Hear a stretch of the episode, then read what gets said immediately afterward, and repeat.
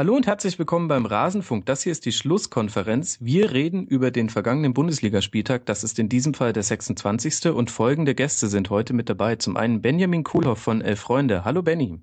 Hi. Und mit dabei von mir sein Rot.de, einem FC Bayern Blog, Christopher Ramm. Hi Christopher. Servus. Wir werden später außerdem noch den Tobi dazuschalten, einen Hannover 96-Fan, den ihr bei meinsportradio.de öfter hören könnt. Aber beginnen wollen wir jetzt mal mit den Sonntagsspielen und da haben wir etwas erlebt, was es so oft in dieser Saison noch nicht gab, nämlich eine Niederlage des FC Bayern. Christopher, du als FC Bayern-Blogger wirst jetzt natürlich einen inneren Reichsparteitag feiern, dass du über dieses Spiel reden darfst. Was war los? Ja, also ganz so schlimm ist es nicht. Ich glaube, ich kann Niederlagen ganz ganz gut verarbeiten. Ähm, ja. Favre hat es einfach unheimlich oder ist einfach ein unheimlich guter Taktikfuchs. Das war im Hinspiel schon zu sehen. Ich glaube, das haben nicht mehr ganz so viele vor Augen, aber es lief, lief eigentlich ganz, ganz ähnlich ab. Und zwar, ja, lässt er seine Gladbacher in einem 4-4-2 offensiv für defensiv spielen, dabei immer gut verschieben. Und die Mannschaft betreibt einen unheimlich hohen läuferischen Aufwand und hat den Bayern sowohl im Hinspiel, aber jetzt auch im Rückspiel relativ viel Platz zum Flanken gelassen. Und diese Flanken sind einfach beim, Bayer, äh, beim FC Bayern relativ ungefährlich, weil zum einen Bernat nicht so gut flanken kann und die anderen Flanken von ja Rafinha, Robben etc., wer auch immer sie geschlagen hatte, einfach zu ungenau waren.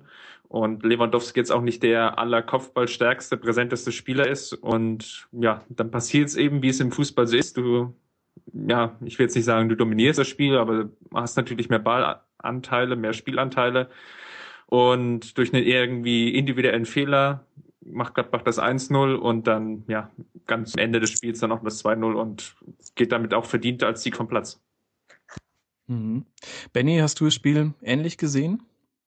Ähm, ja, ich schwiff dann so in der, in der Schlussphase ab, in dem Gedanken, dass ich gedacht habe, ähm, vielleicht ist Arjen Robben dann doch wichtiger, als alle anderen sich äh, schreiben wollen oder alle anderen sagen wollen in der Offensive beim FC Bayern, weil ähm, A, dass das Tempo fehlt, hat glaube ich jeder gesehen, aber B war auch jegliche Form von Überraschungsmomentum da vorne vollkommen raus, also ohne äh, Robben und ähm, Ribery vor allem, die beiden. Ähm, das hat mich schon so ein bisschen erstaunt, dass da gar nicht mal, auch gar nicht mehr, mehr auf, aufs Tempo gedrückt wurde. Irgendwann bolzte dann nur noch Boateng aus jeder erdenklichen Lage ähm, aufs Tor. Ähm, ich glaube, hat er jemals ein Bundesligator geschossen? Wenn der schon die letzte Offensivkraft ist, ähm, dann kann man schon merken als, als Bayern-Fan wahrscheinlich, dass das Spiel nicht gedreht wird. Das war meine Erkenntnis. Mhm. Dem ist schwierig zu widersprechen, denn tatsächlich war mit der Robbenauswechslung dann jeglicher Wind raus. Und äh, was sagen wir zu Schweilonso, Christopher? Sie haben jetzt, glaube ich, das siebte oder jetzt gut das achte Spiel zusammen gemacht in der Startaufstellung. Also jetzt nur in der Startaufstellung. Davon sind nur drei gewonnen worden. Eins jetzt gegen Stuttgart und eins gegen Braunschweig davon. Das ist jetzt, ohne den beiden Vereinen zu nahe zu treten, irgendwie auch nicht die allergrößten Fußballmächte.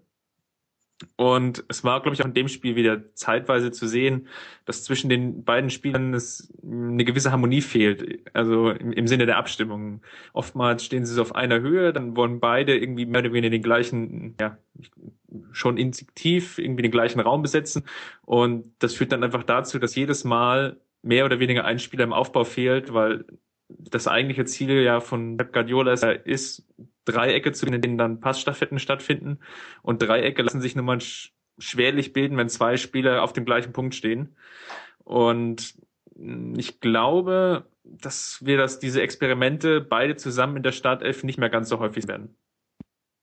Weil Lahm jetzt zurückkehrt und Thiago auch in den Startlöchern steht? Ja, und dann deswegen. Und was jetzt auch, ja gut, jetzt bei dem Spiel jetzt auch ein bisschen offensichtlich war, die sind halt ja, im, im Umschaltspiel, also im defensiven Nachrücken dann ähm, ja, Gegner zustellen, sind sie einfach die, die Spur zu langsam. Es gab irgendwie, ein, also Alonso war beim 1 zu 0 zu weit weg. Schweinsteiger wirkte beim einen Schuss von Hahn, also von den drei Schüssen, die es da gab, also dem zweiten von Hahn, wirkte ein bisschen unglücklich und beim dritten Tor dann auch eher, ja, nicht, nicht gerade sehr erfreulich oder aufbauend in der Zweikampfführung und deswegen ja, wird es da sicherlich Änderungen geben. Mhm. Und äh, bemerkenswerte Serie von Manuel Neuer gegen Borussia Mönchengladbach, so ein bisschen wie der EA-Fluch. Ja, das äh, habe ich mich auch äh, stark gewundert, muss ich sagen. Ähm, vor allen Dingen durchflutschen lassen, das sah ja schon fast nach äh, Mitleid mit Gladbach aus oder was auch immer. Aber Schalker muss natürlich sagen, wahrscheinlich war er gegen seinen Ex-Club und hat sich das Ding extra reingelegt, damit ich mir gar keine Hoffnung mehr machen muss auf die Champions League. Also das war schon äh, in der äh, neuer Statistik von Slapstick-Unfällen äh, fast schon Platz eins, würde ich sagen. Da ist aber jemand auch ganz schön verbittert. Man hört da so eine. Wir kommen gleich noch zum Leverkusen-Spiel. Spar dir deinen. Ja, mein Sermon. ja. versuch's, versuch's bis dahin wenigstens noch positiv so, zu sehen. Ja. Aber ich wollte noch mal was zu, äh, wo wir gerade bei dem äh, Doppelduo, wie, wie es genannt hat, Schwei-Lonso. Nee, wie hast du es gesagt? Schwei-Lonso? Ja, Schwei-Lonso, ja. Ja, erstmal sehr schön, klingt super. Ähm, auch hinten auf dem Trikot macht's ja sicher gut. Äh, mhm. Ich finde es ganz erstaunlich, wie schnell dann äh, Xavi Alonso so ein bisschen entzaubert wurde der Bundesliga. Ne? Ich weiß noch so am Anfang, ähm, alle haben mit einem offenen Mund da gestanden, boah, da kann der tolle Querpässe spielen und ist der äh, ein übersichtlicher Spieler, ist er auch immer noch. Aber es gab, glaube ich, ein Spiel gegen Leverkusen in der Hinrunde, wo die den einfach mal, nee, das war, glaube ich, gegen Dortmund, Entschuldigung, wo die ihn einfach mal vorne zugelaufen haben und einfach keinen Raum gelassen haben, all das zu machen. Und plötzlich war der auch nur ein ganz normaler Fußballer. Und ich habe so ein bisschen das Gefühl, dass mit, dem, mit der äh, steigenden Belastung und der zunehmenden Durchsichtigkeit äh, von allen Gegnern, dass er jetzt, dass jeder mal gegen ihn gespielt hat, so ein bisschen auch sein Zauber verloren gegangen ist. Oder was sagt ihr als Bayern-Fan dazu? Es ist natürlich schon so, ja, dass er jetzt eigentlich in der ganzen Rückrunde schon nicht mehr an die Leistung anknüpfen kann wie in der Hinrunde. Das liegt zum einen daran, ja, dass er sich das Leben auch selbst immer unnötig schwer macht. wenn ich jetzt so an die Spiele gegen Donetsk denke oder auch jetzt in, gegen Hannover, das sind relativ viele frühe Foulspiele, gelbe Karten, dann ist es defensiv enorm schwierig, weil er sich dann einfach sehr, sehr zurückhalten muss. Und ja. aber natürlich offensiv hast du es, glaube ich, ganz gut rausgearbeitet.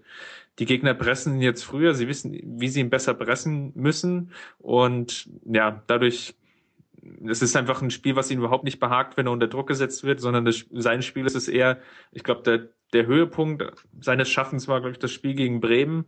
Zu Hause diese 6 zu 0. Da konnte er ja eigentlich alleine durchlaufen bis zum Strafraum, weil, weil ihn einfach keiner angegriffen hat. So, ehrfürchtig waren die Bremer in dem Spiel. Mhm. Ja. Na, und und ja, jetzt ist es natürlich genau umgekehrt. Die Gegner wissen, wie, was sie machen müssen, wie sie gegen ihn spielen müssen und dann hat er einfach auch seine, seine Probleme. Hinzu kommt natürlich, glaube ich, auch in dem Spiel, wie es, wie es schon schon angesprochen habe, wenn Schweinsteiger mit ihm zusammenspielt, dann fehlt ihm einfach so ein genialer Partner im Mittelfeld. Ich hoffe jetzt mal, oder aus, aus Bayern Sicht hofft man natürlich, dass es jetzt mit Lahm, Thiago, ja, auch Gösse etc. ein bisschen besser wieder harmonieren wird, wenn nur vielleicht nur einer von beiden auf dem Platz steht. Wobei ich da ganz interessant fand, dass ähm, sie wahnsinnig viel rotiert haben, wenn es darum ging, äh, wer der Aufbauspieler bei den Bayern ist. Also ähm, man hat sowohl Alonso mal zwischen beiden Innenverteidigern gesehen, Schweinsteiger. Götze war zwischenzeitlich äh, Anfang der ersten Halbzeit auch mal der, der erste Zielspieler, das allerdings nur sehr kurz. Ähm, sie versuchen da schon zu rotieren. Sie versuchen auch, dass die immer gestaffelt stehen, Schweinsteiger und Alonso. Aber so ganz will der Funke nicht überspringen.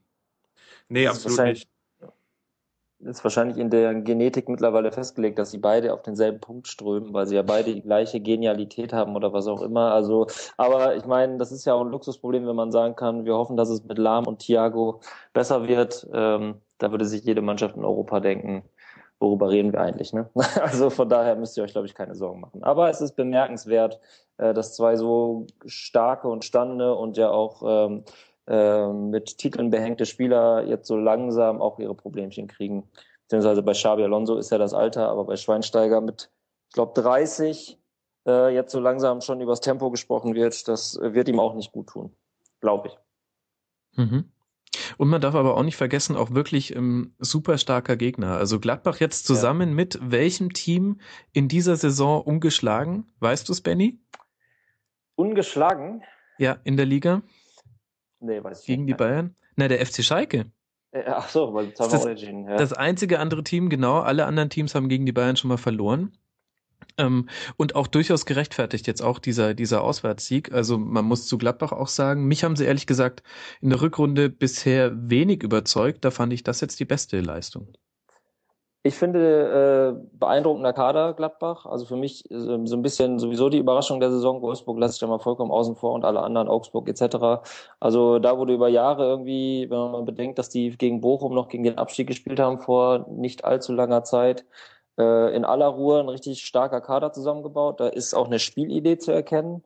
Ähm, mhm. Favre macht das sehr gut und ja, also da sie schaut man sich sehr gerne an, auch als Nicht-Gladbach-Fan. Also es ist eine für mich eine der interessanteren, beziehungsweise vielleicht, sogar die interessanteste Mannschaft in dieser Saison. Das Spiel heute hat ihn natürlich unglaublich in die Karten gespielt. Mhm. Wenn eine Mannschaft selbst den Ball haben will gegen die Elf von Favre, ist es einfach, es ist perfekt für seine Mannschaft, weil er einfach das so gut hinzaubern kann, zwei Viererketten vor die Abwehr zu stellen, die so exakt verschieben können, auch, auch von den Laufwegen her. Gladbach hat am Ende fast 100, äh, 130 Kilometer gelaufen.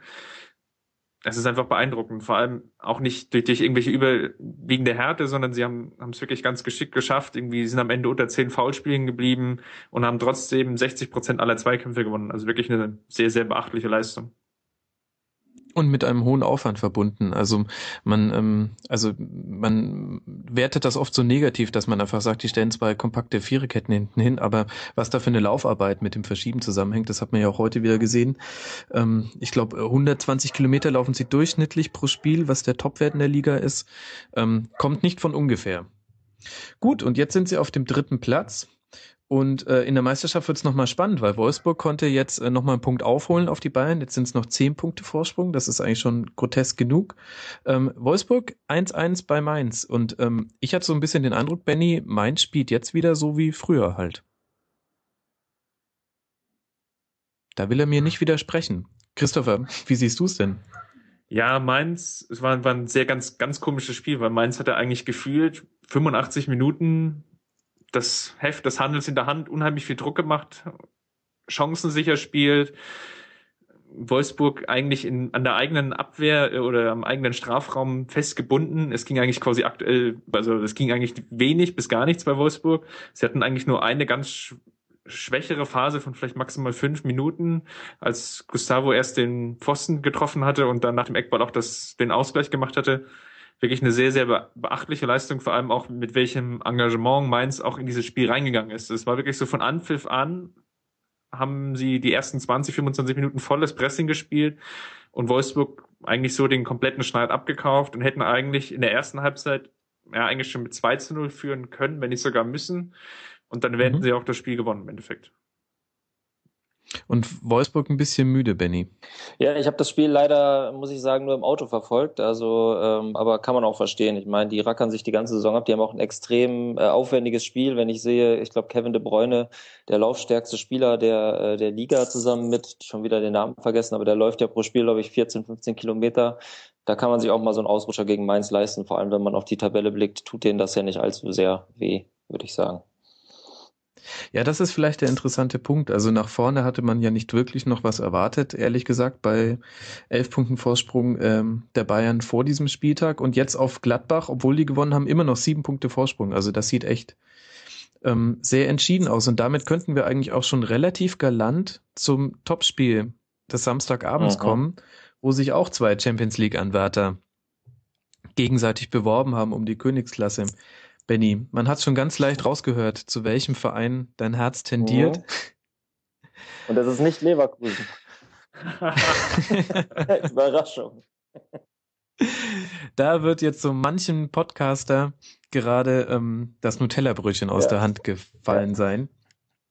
Ja, erzähl mal, ähm, warum bringt ihr gerade nicht die Ergebnisse, die ihr braucht, auf dem Platz? Tja, wenn ich das wüsste. Also ich habe am Wochenende von meinem Cousin eine Nachricht bekommen, kurz vor Abpfiff. Der schrieb nur, ähm, habe gehört, für viele Schalker ist Konstanz nur eine Stadt am Bodensee. Und ich glaube, das ist genau das Problem. Also auf jedes gute Spiel folgt ein mittelgutes Spiel, dann folgen zwei schlechte, dann kommt wieder ein gutes. Ähm, das ist aber fast schon seit Jahren so ähm, auf beeindruckend. Das ist eine Art von Konstanz, die man sagen kann. Also ähm, ich habe das nach dem Real Madrid-Spiel auch zu einem Freund von mir gesagt, so das war alles schön und gut, aber darauf werden sie sich jetzt erstmal ein paar Wochen ausruhen. Äh, letzte Woche mhm. in Berlin, absolutes Horrorspiel äh, von Schalke. Auch das Spiel jetzt muss man sagen, also wenn man äh, mit so einem Spiel gegen Leverkusen, äh, ähm, wenn man so ins Spiel geht und so um die Champions League spielen will, dann ist es vielleicht am Ende so, dass man es vielleicht auf dem letzten Ende auch nicht so richtig verdient hat, weil das war jetzt seit Jahren so, dass man sich probiert, dann am letzten, vorletzten Spieltag dann noch irgendwie da reinzuwursteln. Äh, hat auch immer geklappt, weil aber auch Teams wie Wolfsburg und Gladbach da nicht in der Verlosung waren. Und ähm, mhm.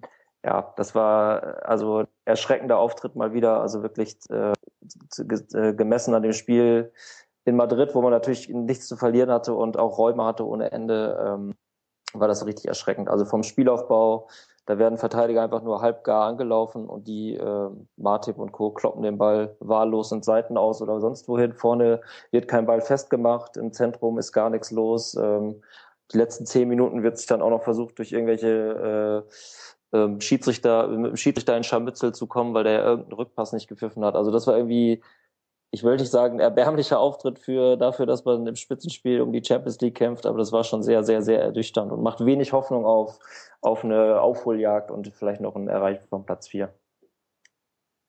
Hm.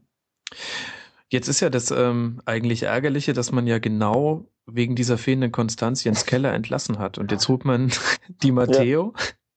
Und äh, jetzt ist einfach alles wie vorher und eure Geschichte mit indirekten Freistößen, die gegeben oder nicht gegeben werden, will einfach nicht ähm, ja. abreißen. Aber du willst daran nicht das Spiel aufhängen, wenn ich dich richtig verstanden habe. Ach, auf keinen Fall. Also äh, ich meine, den hätten sie wahrscheinlich auch noch zwölf Meter drüber gebolzt. Das ist ja nicht entschieden, nur weil es indirekter Freischuss ist, der reingeht. Und sich darauf jetzt äh, festzunageln, ich meine, hatte dann ja auch 89 Minuten und 58 Sekunden mehr Zeit, ein Tor zu schießen oder zumindest eine Chance zu erarbeiten. Das hat ja auch nicht geklappt. Ja, und was das Thema Di Matteo, Jens Keller äh, und Trainer und so weiter angeht, da bin ich eigentlich nur gespannt, ob wir das noch diese Saison nochmal zu hören kriegen und dann in der Sommerpause wieder einer ausgetauscht wird oder ob sich endlich mal eingestanden wird. Wir müssen jetzt auch mal drei, vier Jahre lang einfach vielleicht mal sowas wie eine Idee des Ganzen untermauern äh, oder äh, erarbeiten und dann der ganzen Idee folgen und das eben nicht jedes Mal vom Trainer vorgeben lassen, sondern vielleicht vom Verein selber also Stichwort Jugend, Forsch oder äh, wir holten uns wieder einen alternden, äh, äh, halbfitten Spieler, der dann quasi großer Name ist, also Kedira, zuletzt Boateng. Oder ob man einfach mal sagt, wir haben eine richtig gute Jugendarbeit, die soll mal zwei Jahre laufen und dann spielt man vielleicht zwei Jahre Europa League oder gar nicht in Europa und daraus entsteht dann eine Mannschaft.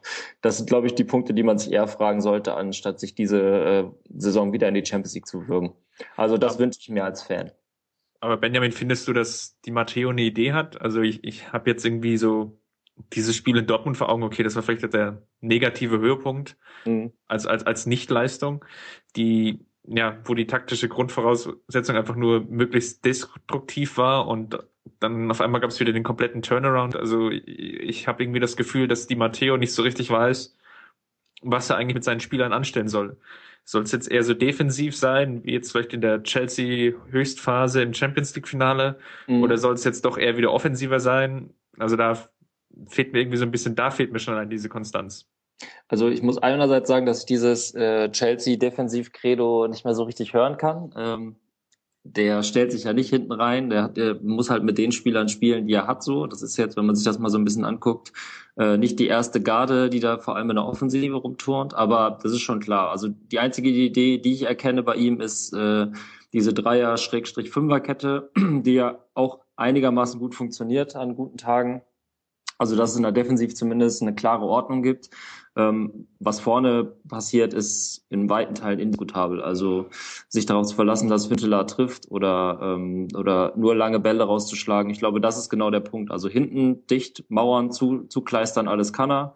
Ähm, ähm, das ist aber auch der einfachere Teil im Fußball und dann vorne eine, äh, eine halbwegs durchdachte Offensivstrategie, die fehlt ihm vollkommen. Das mag daran liegen, dass die Hälfte der Offensivabteilung, die man normalerweise spielen würde, nicht da ist. Ähm, aber selbst die Leute, die da sind, so äh, Leroy Sané, Max Meyer, sind ja auch erfrischende Typen, die man, glaube ich, einfach mal loslassen muss. Und also gerade die Auswechslung von Sané in der 40. Minute, die war schon, die war schon äh, fast schon eine Frechheit, da nicht mal bis zur Pause zu warten, um, um einen 19-Jährigen aus dem Spiel zu nehmen. Das hat, da haben schon viele geschluckt, die ich kenne, die es mit dem FC mhm. Schalke halten. Ähm, aber Genau, also um das, um das nochmal zusammenzufassen, ich glaube, defensiv äh, ne, hat er eine Strategie und die hat er auch, äh, die ist klar zu erkennen und da weiß auch jeder, was er zu tun hat und die gefällt mir auch. Aber dann danach, äh, da muss er, glaube ich, selber noch so ein bisschen dran arbeiten, was er dann aus den vorhandenen Spielern äh, zusammenbasteln kann. Aber das, was jetzt ist, ist auf jeden Fall, das ist äh, so leicht zu durchschauen, dass man wahrscheinlich noch aus der Europa League wünsch, äh, rutscht, wenn man so weiterspielt. erschreckend fand ich es zu sehen, dass Verfahren, ich glaube, wie lange war er verletzt? Gut ein Jahr. Ja. So in der 75., 80. Minute eingewechselt war und eigentlich wirklich keinen sehr fitten Eindruck gemacht hat und allein er hatte schon mehr Offensivaktionen als komplett Schalke in den ganzen 80 Minuten vorher zusammen. Genau, das habe ich auch gedacht. Er war gefährlicher und strahlte mehr aus als alles andere, was da vorne im Rest des Spiels rumlief. Ähm, ja, das macht einem als Fan so ein bisschen Sorgen. Ähm, Andererseits sage ich, wenn sie hinten zumindest dicht halten würden, dann wäre das ja alles noch okay und sich da jetzt irgendwie so ähm, zumindest in die Endphase zu retten und dann wieder so ein Verfahren einzubinden. Draxler, der hoffentlich irgendwann wieder kommt, Goretzka mal als festen Einsatz einzuplanen. Da würde das, glaube ich, auch in der, in der ganzen Ausrichtung ein bisschen anders aussehen. Aber so im jetzigen Stand sich darauf zu verlassen, dass vorne ein langer Ball mit dem Kopf verlängert wird und dann ein schneller Spieler vielleicht das Tor trifft, das könnten selbst wir verteidigen. Mein Gott, das hört sich überhaupt nicht optimistisch und gut an. ähm, da traue ich mich die äh, Anschlussfrage kaum zu stellen, aber ähm, muss sein, Benny, es tut mir leid, aber du hast gesagt, ähm, du würdest dir fast ja. wünschen, mal zwei Jahre auch mal auf Europa League verzichten, dafür eine Idee umsetzen. Könnt ihr euch das denn überhaupt leisten? Wie sieht's denn bei euch finanziell gerade aus? Habt ihr nicht einen teuren Kader immer noch? Wir haben sehr, sehr, sehr teuren Kader. Ich glaube, der zweiteuerste, was die Gehälter angeht. Ähm, da sind bestimmt einige Altlasten dabei, die man versucht jetzt abzustoßen. Ähm, ja, wahrscheinlich können wir uns das nicht leisten, aber ich meine, was so schaden wird uns auch nicht. Wir sind fast pleite, wie man immer sagt. Ne? Mehr pleite als pleite kann man nicht sein. Und ich glaube schon, dass die Verantwortlichen da so geplant haben, dass man so. ohne bei mir bist du jetzt wieder weg. Das ähm, passt ganz gut äh, zur Gesamtsituation auf Schalke. Ähm, aber lass uns noch kurz ein Wort über bei Leverkusen verlieren. Äh, Christopher, mich hat's ja überrascht, mit welchem Aufwand die das wirklich geschafft haben, 90 Minuten da auf Schalke nach diesem Atletico Madrid-Spiel nochmal zu gehen. Absolut. Ich hatte eigentlich so das Gefühl vor dem Spiel, dass es eigentlich ein relativ sicheres Ding für Schalke sein müsste, alleine schon unter der Prämisse, dass Leverkusen in Madrid Verlängerung gespielt hatte, Schalke ja unter der Woche kein Spiel hatte. Mal du ganz ausstrahlen kann. Das war noch ein Artefakt von vorhin. Wie ein verlorener, ein verlorener Fehlpass, den man in den Nebel spielt und auf einmal kommt der Ball zurück. Ja. Ja, alle anderen sind schon in der Dusche, einer hat noch den Ja, genau, da gab es doch mal diese Geschichte vom Torhüter, der nicht mitgekriegt hat, dass genau. das Spiel vorbei war. Gut, wir waren aber gerade dabei, ähm, über den Aufwand von Leverkusen zu sprechen und Christopher wollte dazu was sagen. Ja, ich glaube, Schmidt hat es dann ganz richtig gemacht und die richtigen Änderungen vorgenommen. Brandt hat unter anderem gespielt, der mir eigentlich ganz gut gefallen hatte. Hm, vorne Kiesling, der zumindestens ja bemüht wirkte, wenn auch wieder glücklos, aber doch bemüht. Und ja, insgesamt wirkt es so ein bisschen schlüssiger, mutiger als noch in Madrid und von daher schon eine sehr beachtliche Leistung unter der Prämisse, wie gesagt, dass unter der Woche wirklich 120 Minuten ja, mehr oder weniger Fußballkampf stattgefunden hatte.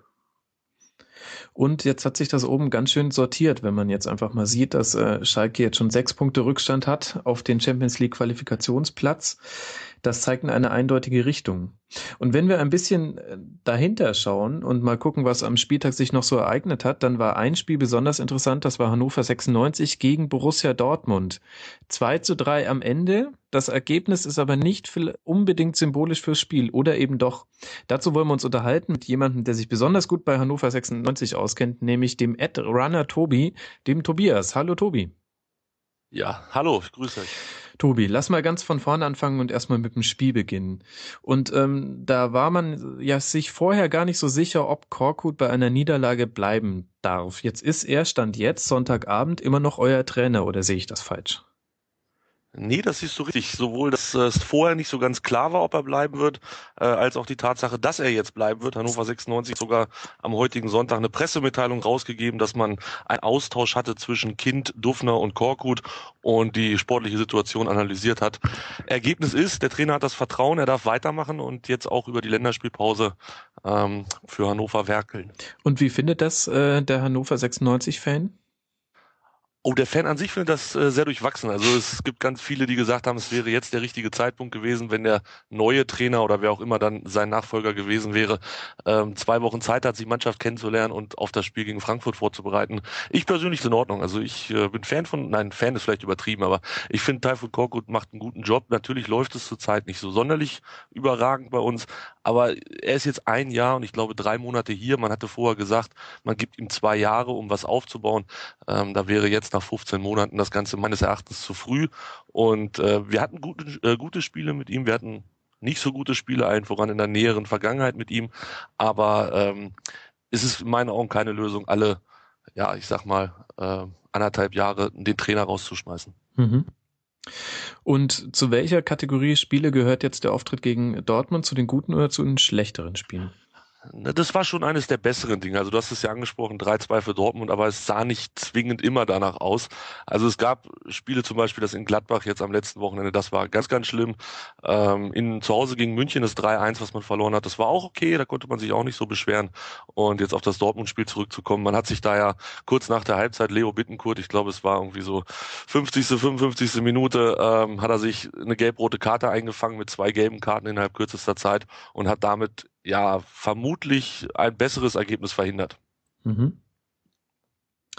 Ähm, jetzt wurde rund um das Spiel auch nochmal die Situation der Ultras thematisiert, was mich ehrlich gesagt ein bisschen verwundert hat, denn die Situation ist eigentlich neu. Das Einzige, was dazu kam, war der offene Brief der Vereinsführung an die Ultras. Ähm, magst du uns mal kurz zusammenfassen, was jetzt so aktuell bei euch eigentlich der Stand ist? Also der offene Brief war, glaube ich, an die gesamte Fanszene gerichtet. Mhm. Ähm, natürlich fühlten sich dann auch die Ultras, wobei das ja immer so eine Sache ist, wer sind eigentlich die Ultras, beziehungsweise wer ist diese aktive Fanszene. Ähm, es fühlten sich auf jeden Fall alle angesprochen und die meisten nicht so sonderlich ähm, sympathisch bedacht bei dem Brief, um das mal vorsichtig zu formulieren. Also der Shitstorm war relativ groß, insbesondere Facebook, Twitter gab es da ziemlich viel ja, Aufschrei, was die ganze Geschichte anging. Ähm, warum es jetzt gerade so nochmal hochkommt, kann ich ehrlich gesagt auch nicht sagen. Also es nimmt Formen an, dass man jetzt auch überregional, ich glaube, die FAZ hatte drüber geschrieben, mhm. die Süddeutsche. Also in mehreren Zeitungen wurde das Thema jetzt ähm, nochmal aufgewärmt beziehungsweise aufbereitet. Hier in Hannover ist es schon seit ja, letzten Endes seit, seit zwei Jahren insgesamt ein Thema, diese, dieses große Spannungsverhältnis aktive Fanszene Martin Kind und ähm, hat sich jetzt eigentlich nichts Besonderes mehr außer dieses offenen Briefes, der aber halt ja jetzt keine besondere Eskalationsstufe war, getan in den letzten Tagen. Wobei der offene Brief ja schon sehr interessant war, indem man, ähm, also ich sag mal, man hat ähm, den Fans die Hand gereicht und ihnen mit der anderen eine runtergehauen, weil auf der einen Seite stand drin, ähm, ja, hier, unsere Fans sind uns ganz wichtig und auf der anderen Seite ähm, der Medaille war dann zu lesen, na ja, klar, ein paar Fans sind jetzt noch bei den Amateuren, aber da werden ja bestimmt andere jetzt in die Bresche springen, oder habe ich das falsch interpretiert?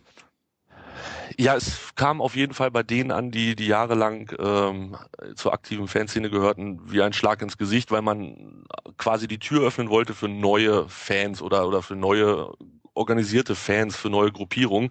Ähm, hat dann noch mal ein bisschen gedauert. Ich glaube, eine Woche oder zwei oder zehn Tage später war es so, dass man noch einen zweiten offenen Brief hinterhergeschickt hat, wo man das noch mal klargestellt hat. Also ähm, der Brief war sicherlich nicht das Glücklichste, was Hannover in den letzten fünf Jahren produziert hat. ähm, es gibt da auch ganz deutliche Vorstellungen im Bereich der Fanszene, wie das so zustande gekommen ist mit dem Brief, äh, dass das mehr oder weniger ein Alleingang war von Martin Kind, dass das nicht abgestimmt war, weil man es einfach hätte besser formulieren, ja, ich sage jetzt nicht können, sondern müssen. Ja, ich fand sehr nett, es gab ein Interview bei Sky mit Martin Kind, in dem er ähm, über den Dialog mit den Fans gesprochen hat und gesagt hat, ja, wir haben diesen Dialog auch gesucht und ich habe gehört, dass das auch ganz gut ankam, womit man dann auch ganz genau wusste, wer bei diesem Dialog nicht anwesend war. Ähm, Benny, du als Autor von Elf Freunde, ihr seid ja doch eher fannah. Ist es vielleicht auch so ein bisschen symptomatisch gerade für die Entfremdung einiger Vereine von ihrer Fanszene oder ist das jetzt ein Sonderfall in Hannover?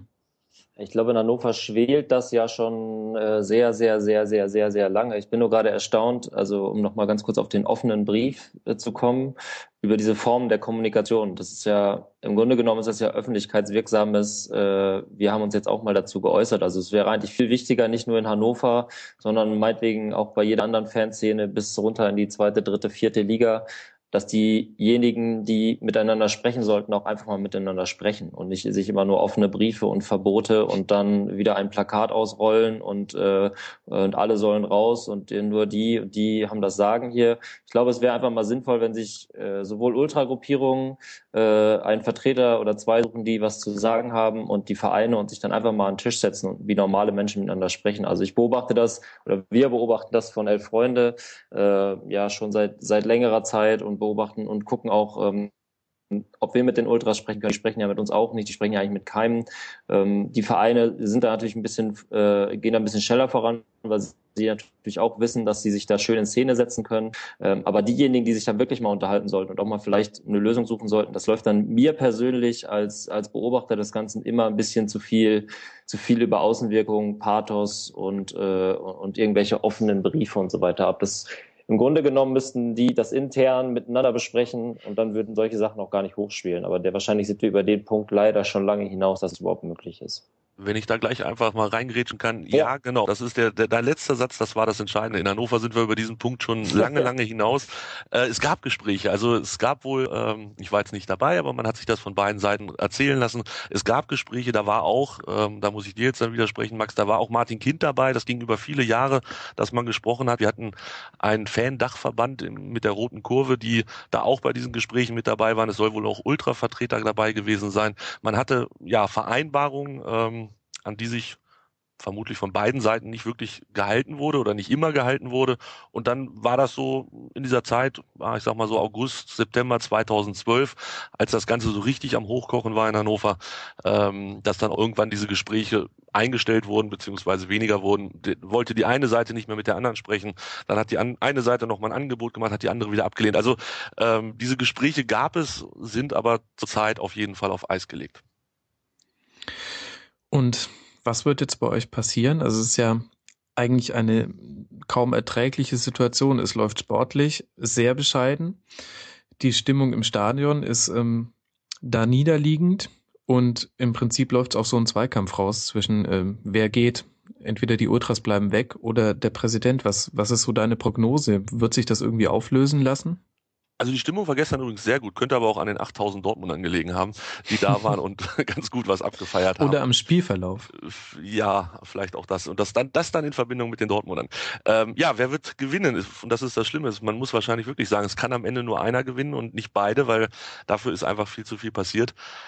Ich persönlich, meine ganz persönliche Meinung, ich kann auch nicht in die Glaskugel gucken und, und wissen, was wirklich kommt, aber ich kann mir einfach nicht vorstellen, dass äh, Martin Kind sich hinstellt, öffentlich sagt, ich habe einen Fehler gemacht, mein Umgang mit euch war nicht immer gut. Ähm, wenn ihr jetzt auch noch sagt, dass wir ein bisschen dummes Zeug gemacht haben, dann sind wir alle wieder glücklich. Und ich glaube, das wird einfach nicht passieren, dass Martin Kind sich hinstellt und das sagen wird. Und solange das nicht passiert, wird seitens der Ultras, der aktiven Fanszene, auch kein ähm, ja, kein, kein Angebot von, von deren Seite kommen. Also es, ich, ich glaube, das Kind ist so, das Kind, ja, äh, das Kind ist so tief in den Brunnen gefallen, dass das wird sich nicht mehr regeln lassen. Also ich, ich sehe auch nächste Saison 2015, 16 sehe ich bei uns keine Nordkurve mit Choreos, mit tausend Doppelhaltern und weiß der Geier was. Ähm, ich kann es mir einfach nicht vorstellen. Das war ein echter Delling, muss ich mal kurz einschieben. ja, der Kind ist in den Brunnen gefallen. Das allerdings. die wenigsten so intuitiv auch, aber das war echt stark. Richtig gut. Ähm, Christopher, mich würde deine Meinung dazu noch interessieren, ähm, weil das erste, woran ich denken musste, als ich diesen offenen Brief gelesen habe, war, äh, dass beim FC Bayern es auch mal die Situation gab, dass ein, nun ja, sagen wir, vereinsnahe Vertreter gesagt hat, naja, wenn die, wenn die jetzigen Ultras verschwinden wollen, dann gibt's halt neue Gesänge in der Fankurve. Und danach hat aber eine ganz erstaunliche Entwicklung stattgefunden und man hat sich zusammengerissen. Wie, wie siehst du die Situation? Was würdest du jetzt Hannover empfehlen? Oh Gott. Ähm, ja, also im Prinzip kann, glaube ich, nur diese oder diese verfahrene Situation eigentlich nur Gespräche und immer wieder weitere Gespräche lösen und einfach wieder gegenseitiges Vertrauen aufzubauen. Und ich glaube, daran fehlt es aktuell dieser Gesprächswille ist irgendwie nicht da. Ist zumindest so von außen mein Eindruck, wobei einfach die Situation wirklich schon so unheimlich lange schwelt. Ich war, glaube ich, irgendwann im Januar 2014 auf einem Fankongress hier in Berlin und da war das eigentlich schon ein ganz großes Thema in Hannover äh, die, die Ultrasituation.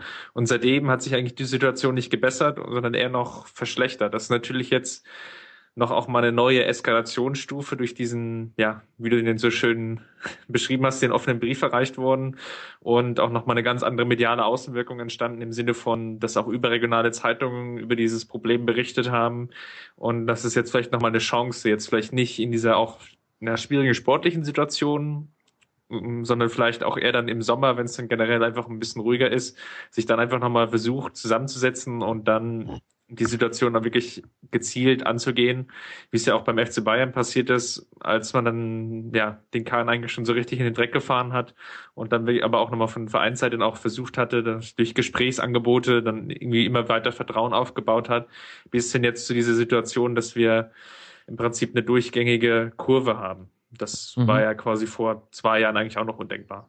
Das Schlimme bei der Sache ist, es ist nicht die erste Sommerpause, die jetzt kommt, äh, wo die Situation so schlimm ist, wie sie aktuell ist. Also das Ganze ging ja los, dass dort ein, ein Fanboykott stattgefunden hat äh, seitens Teilen der organisierten Fanszene. Das war nach dem 29. Spieltag der letzten Saison. Das heißt noch drei, vier Spiele und wir sind tatsächlich bei einer kompletten Saison ohne Heimsupport beziehungsweise ohne organisierten Heimsupport. Also meine Hoffnung ist relativ gering, dass da im Sommer, also so schön die Idee auch ist und so sehr ich das auch persönlich äh, gutheißen würde, wenn man sich dann endlich mal wieder ein bisschen zusammenreißt auf beiden Seiten.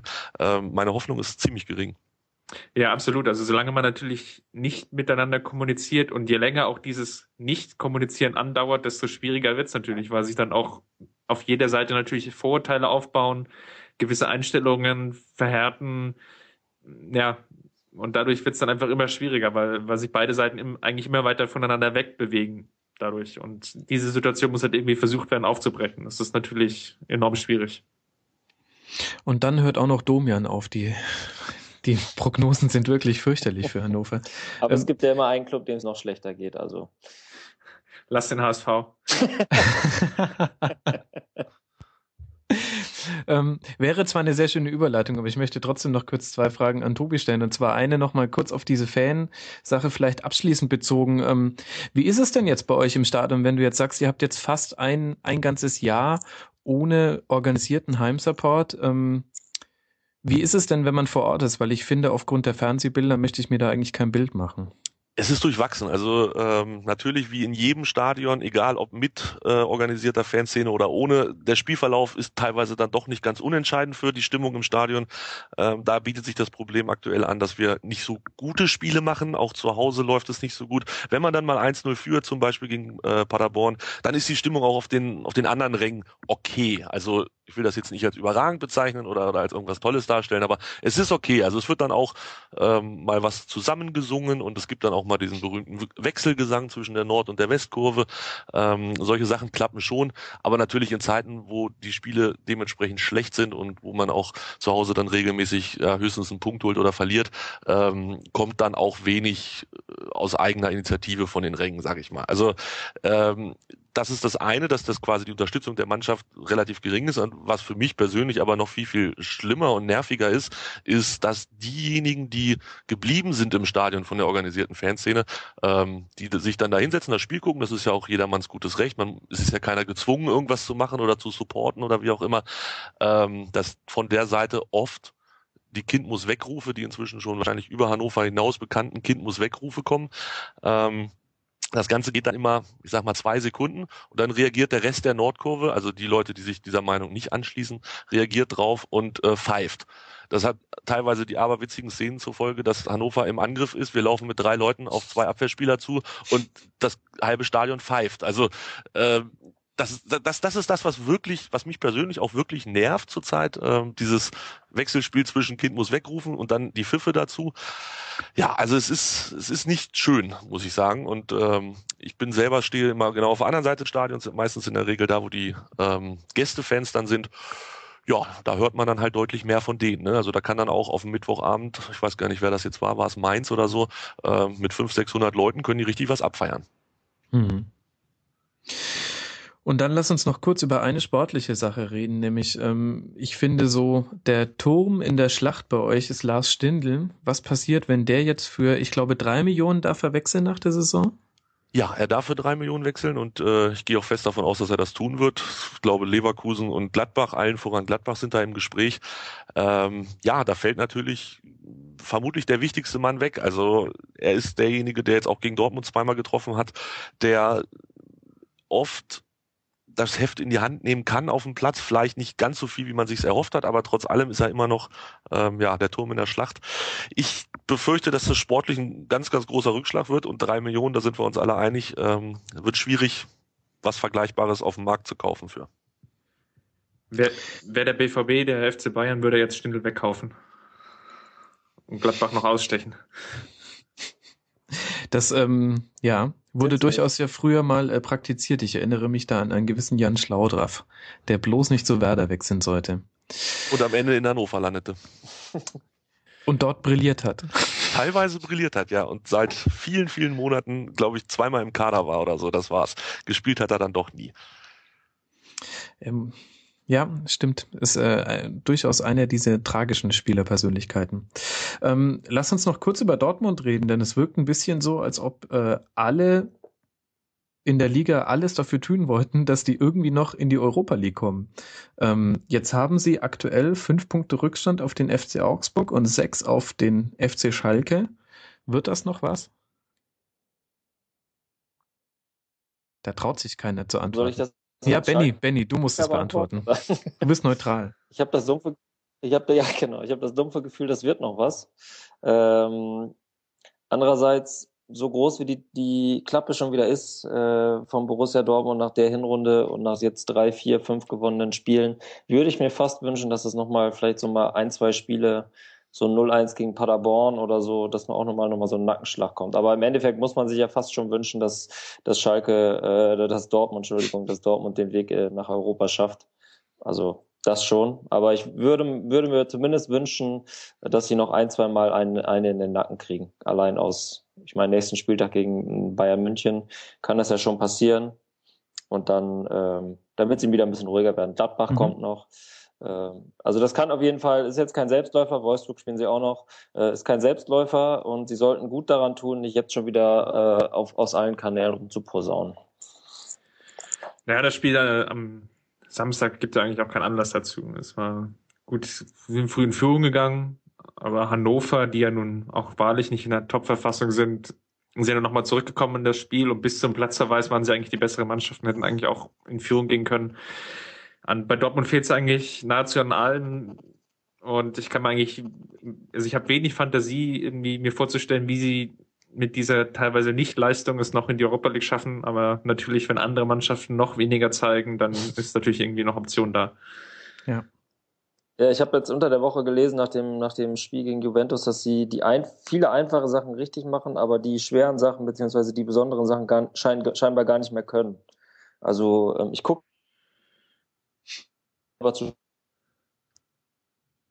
ich weiß nicht, wie es euch geht, aber ähm, bei mir funktioniert schon wieder die einfache Sache nicht, dass ich Benny hören kann. Ähnlich.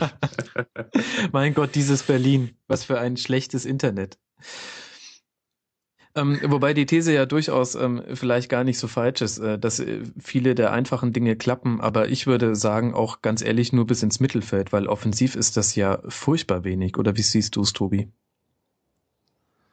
Ja, insbesondere wenn wir jetzt an das Champions League Spiel denken, das war ja, ähm, oh ja, das war ganz schön ja, gruselig. Also gegen uns finde ich äh, jetzt am Samstag, das, das ich glaube, es war das 2 zu 1, das haben sie überragend mhm. rausgespielt. Mhm. Ähm, da haben sie diese Situation genutzt, wo Bittenkurt als, als linker Mittelfeldspieler fehlte und sie sind über unsere rechte Seite gekommen. Wir waren da doch noch etwas unorganisiert, was die ganze Geschichte anging.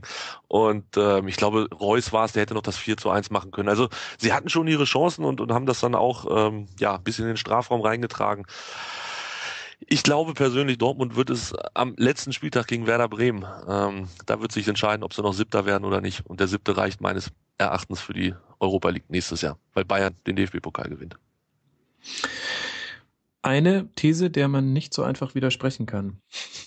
ähm, Tobi, äh, vielen herzlichen Dank, dass du uns äh, ein bisschen bei diesem Spiel ausgeholfen hast und uns ein bisschen diese Kind-Problematik nochmal mit dem einen oder anderen Karlauer Versehen äh, sehr schmackhaft nahegebracht hast. Ihr spielt jetzt auswärts bei der Eintracht und dann zu Hause gegen Hertha. Stimmst du mir tu, wenn, zu, wenn ich sage, die beiden Spiele entscheiden jetzt ähm, über den weiteren Saisonverlauf und auch über Korkuts weitere Zukunft? Ja, also ganz klarer Fall. Ähm, da kann ich nicht widersprechen. In Frankfurt, das wird sicherlich nicht leicht. Frankfurt ähm, ist nicht die schlechteste Mannschaft der Liga und auch Hertha ist immer für eine Überraschung gut, wobei wir zu Hause ja doch deutlich besser sind als auswärts. Ähm, was den Trainer angeht, also ich glaube, wenn wir in Frankfurt verlieren, ist er auf jeden Fall weg und ähm, es sollten schon so vier Punkte rauskommen bei dem Ding, bei den beiden Spielen, ja. Wäre schon gut. Und was ist dein Bauchgefühl? Mein Bauchgefühl ist, wir gewinnen in Frankfurt. Ähm, Korkut bleibt bis zum Ende der Saison. wir steigen natürlich nicht ab. Also das ist die logische Konsequenz aus, wir gewinnen gegen Frankfurt und äh, holen dann irgendwo noch, ich habe gesagt, wir brauchen sieben Punkte noch und die kriegen wir irgendwie noch zusammen. Ähm, dann wird spannend im Sommer. Also ich gehe fest davon aus, dass einer von beiden, Sportdirektor, Trainer, wird auf jeden Fall den Verein verlassen. Äh, auch da gibt es schon Nachfolgegerüchte, zumindest was den Sportdirektor angeht. Ähm, In welche Richtung? Die habe ich nicht gehört. Äh, ging heute, ich weiß gar nicht, ob es der Kicker war oder, oder Sky Sport News AD, irgendwer war der Meinung, äh, Andreas Rettich, der mhm. Ende Juni sein Amt beim, bei der DFL dann niederlegt, der wäre doch einer für Hannover. Ich weiß nicht, wo sie es wieder hergehört haben, aber vorstellen kann man sich das. Und dass Dufner ähm, geht, ist relativ realistisch. Also wenn man das so hört, was man hier so hört, ähm, ist das Standing bei Martin Kind nicht so riesig für Herrn Dufner. Ich glaube, es war auch beim Spiel gegen Gladbach haben sie das auch bei Sky schon angesprochen und ihn da in Anführungsstrichen mit konfrontiert. Ich denke mal, Herr Dufner wird gehen und Korkut bleibt. Das ist meine Prognose. Gut. Dann messen wir dich an deinen Worten. Ich sage vielen Dank, äh, dass du mit dabei warst und würde mich freuen, wenn wir dich mal wieder in der Runde begrüßen dürfen. Gerne. Gut, und wir uns bleibt nichts anderes übrig, als dass wir jetzt mal zum Ende der Tabelle schauen. Und da wurden wir aber, zumindest ich in meiner Person, Lügen gestraft. Ich habe letzte Woche noch gesagt, ähm, den hinteren Teams zuzuschauen, ist so ein bisschen wie äh, Kinder beim Sackhüpfen so zu sehen, die ähm, an der Leine gehalten werden und nicht von der Stelle kommen. Und äh, kaum habe ich es gesagt, natürlich gewinneren die hinteren Mannschaften.